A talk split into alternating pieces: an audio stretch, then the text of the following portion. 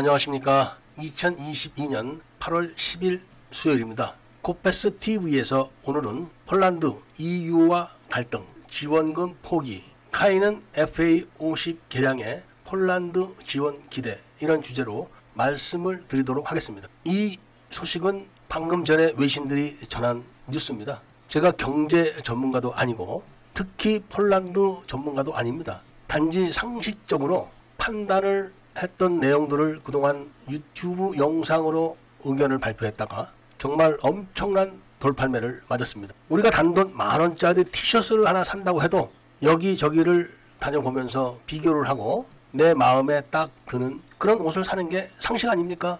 일단 폴란드는 경제 규모가 우리나라의 삼사십 퍼센트 정도 규모입니다. 그리고 산업 구조가 프랑스와 독일의 하청 생산 기지 역할을 하는 그런 구조입니다. 그리고 폴란드도 다른 나라와 마찬가지로 자국 내 문제가 산적해 있는 그런 나라 중에 하나의 나라입니다. 지금 당장 우리나라가 건조한다는 경항모를 놓고 봐도 이게 백령도 함으로 확정돼서 연구개발 과정을 거친 걸로 알고 있습니다. 그러면서 한순간에 또 뒤집혀가지고 경항모로 됐다가 지금은 개발을 하니 안하니, 건조를 하니 마니, 이런 이야기가 나옵니다. 그리고 폴란드에 사십팔 대 수출한다는 에프에이 오십, 이집트에 백 대를 수출한다는 그 에프에이 오십도 한국이 돈이 없어서 개량을 못한 지가 오래됐고 이미 개량 주기를 넘어섰습니다.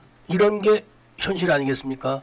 그런데 폴란드와 케이 투 흑표 전차 수출 상담은 진행된 지가 꽤 오래됐습니다. 그건 현대 로템이 회사 차원에서 진행을 한 겁니다. 그리고 케이 투 피 엘이라는 그런 제안서를 폴란드에 제출했었고 모형까지 제출을 했었습니다. 폴란드는 케이 투 피 엘의 생산 라인을 현대 로템이 폴란드에 깔아주고, 그러니까 투자를 해주고 부품을 공급해가지고 생산을 하게 해줘야 된다, 이런 요청을 했던 겁니다. 그러면서 폴란드 내부에서는 현대 로템이 빨리 투자를 하지 않으면은 기갑 차량 생산 라인이 곧 마비된다, 이런 소식까지 전해졌습니다. 그러면서도 폴란드 국방부 장관이 한국을 방문해서 한국군이 사용하는 케이 투 흑표 전차를 보고 도입을 안 한다, 이렇게 선언을 했다가 갑자기 전차 천대, 자주포, 경전투기 등등 수십조 원을 구매한다는 총괄 계약을 했습니다. 그게 이상하다, 이런 지적을 했더니 이유에서 자금이 나오고 코로나 바이러스 지원금도 나오기 때문에 돈은 얼마든지 있는 나라다,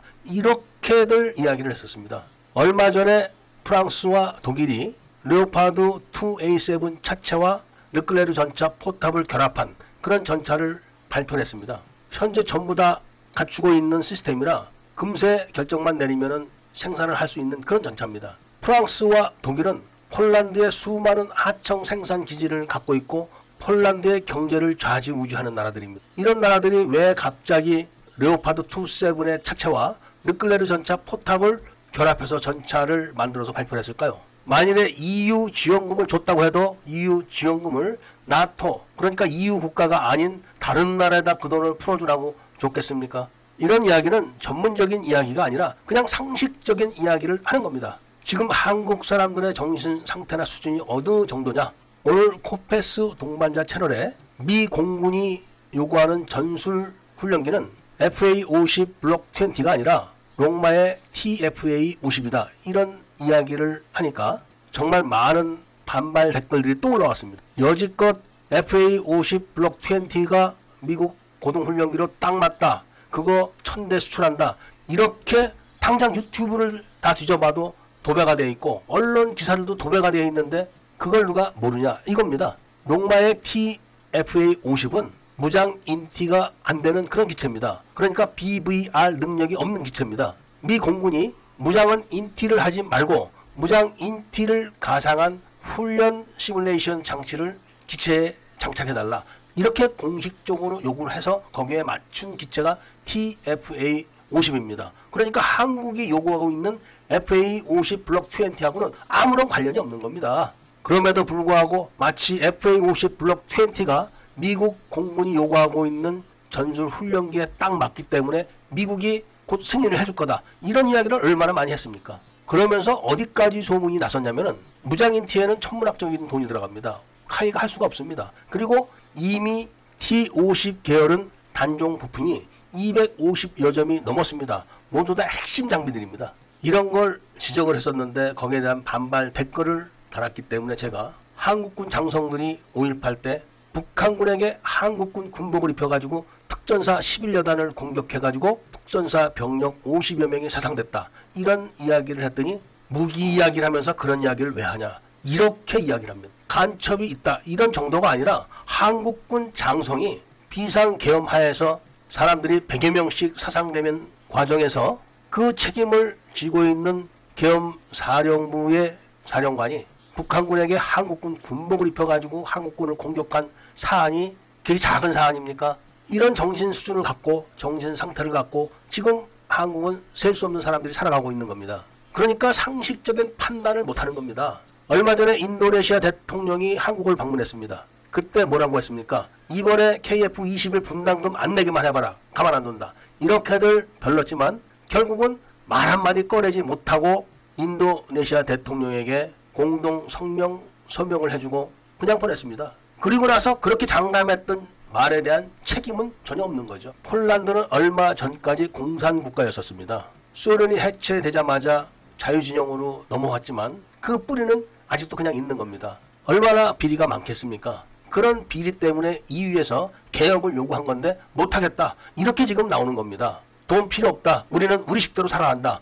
마치 김정은이처럼 나가는 겁니다. 지금. 그래서 이유에서 개혁을 거부했기 때문에 일일 백만 유로씩 벌금을 내라. 이렇게 부과를 했는데 우리 그거 못 낸다. 지금 이런 상태로 발전하고 있는 겁니다. 결국 이번에 까딱 잘못했다가는 한국의 폴란드 무기 수출권으로 인해 가지고 앞으로 한국 무기들은 전부 다 싸구려로 전락하게 될 겁니다. 그러면서 성능 개량에 무제한 제한이 걸릴 겁니다. 나토 국가들 뿐만 아니라 인도네시아도 한국 에이디디의 모든 군사 기술이 서버째 아랍에미레이트로 건너간 사실을 잘 알고 있습니다. 그러니까 막보기로 나오는 겁니다. 한국에게. 아직 민주정치 체제에 익숙하지 않은 폴란드도 야당이 폴란드 지도자의 이유와의 불협화음을 규탄하고 나섰습니다. 이 문제는 폴란드의 잘못이 아니라 한국의 몰상식한 태도 그리고 뭔가 다급한 사정이 있는 듯한 그런 태도 이런 거를 지적하면서 오늘 이야기를 마치고자 합니다. 더 자세한 소식이 들어오는 대로 다시 더 정확한 내용을 전달해 드릴 영상을 제작해서 올려드릴 것을 약속드리면서 애국 시민들과 밀매분들께서는 구독을 꼭 해주시고 좋아요와 알림 설정을 부탁드리면서 이야기를 들어주셔서 감사드립니다.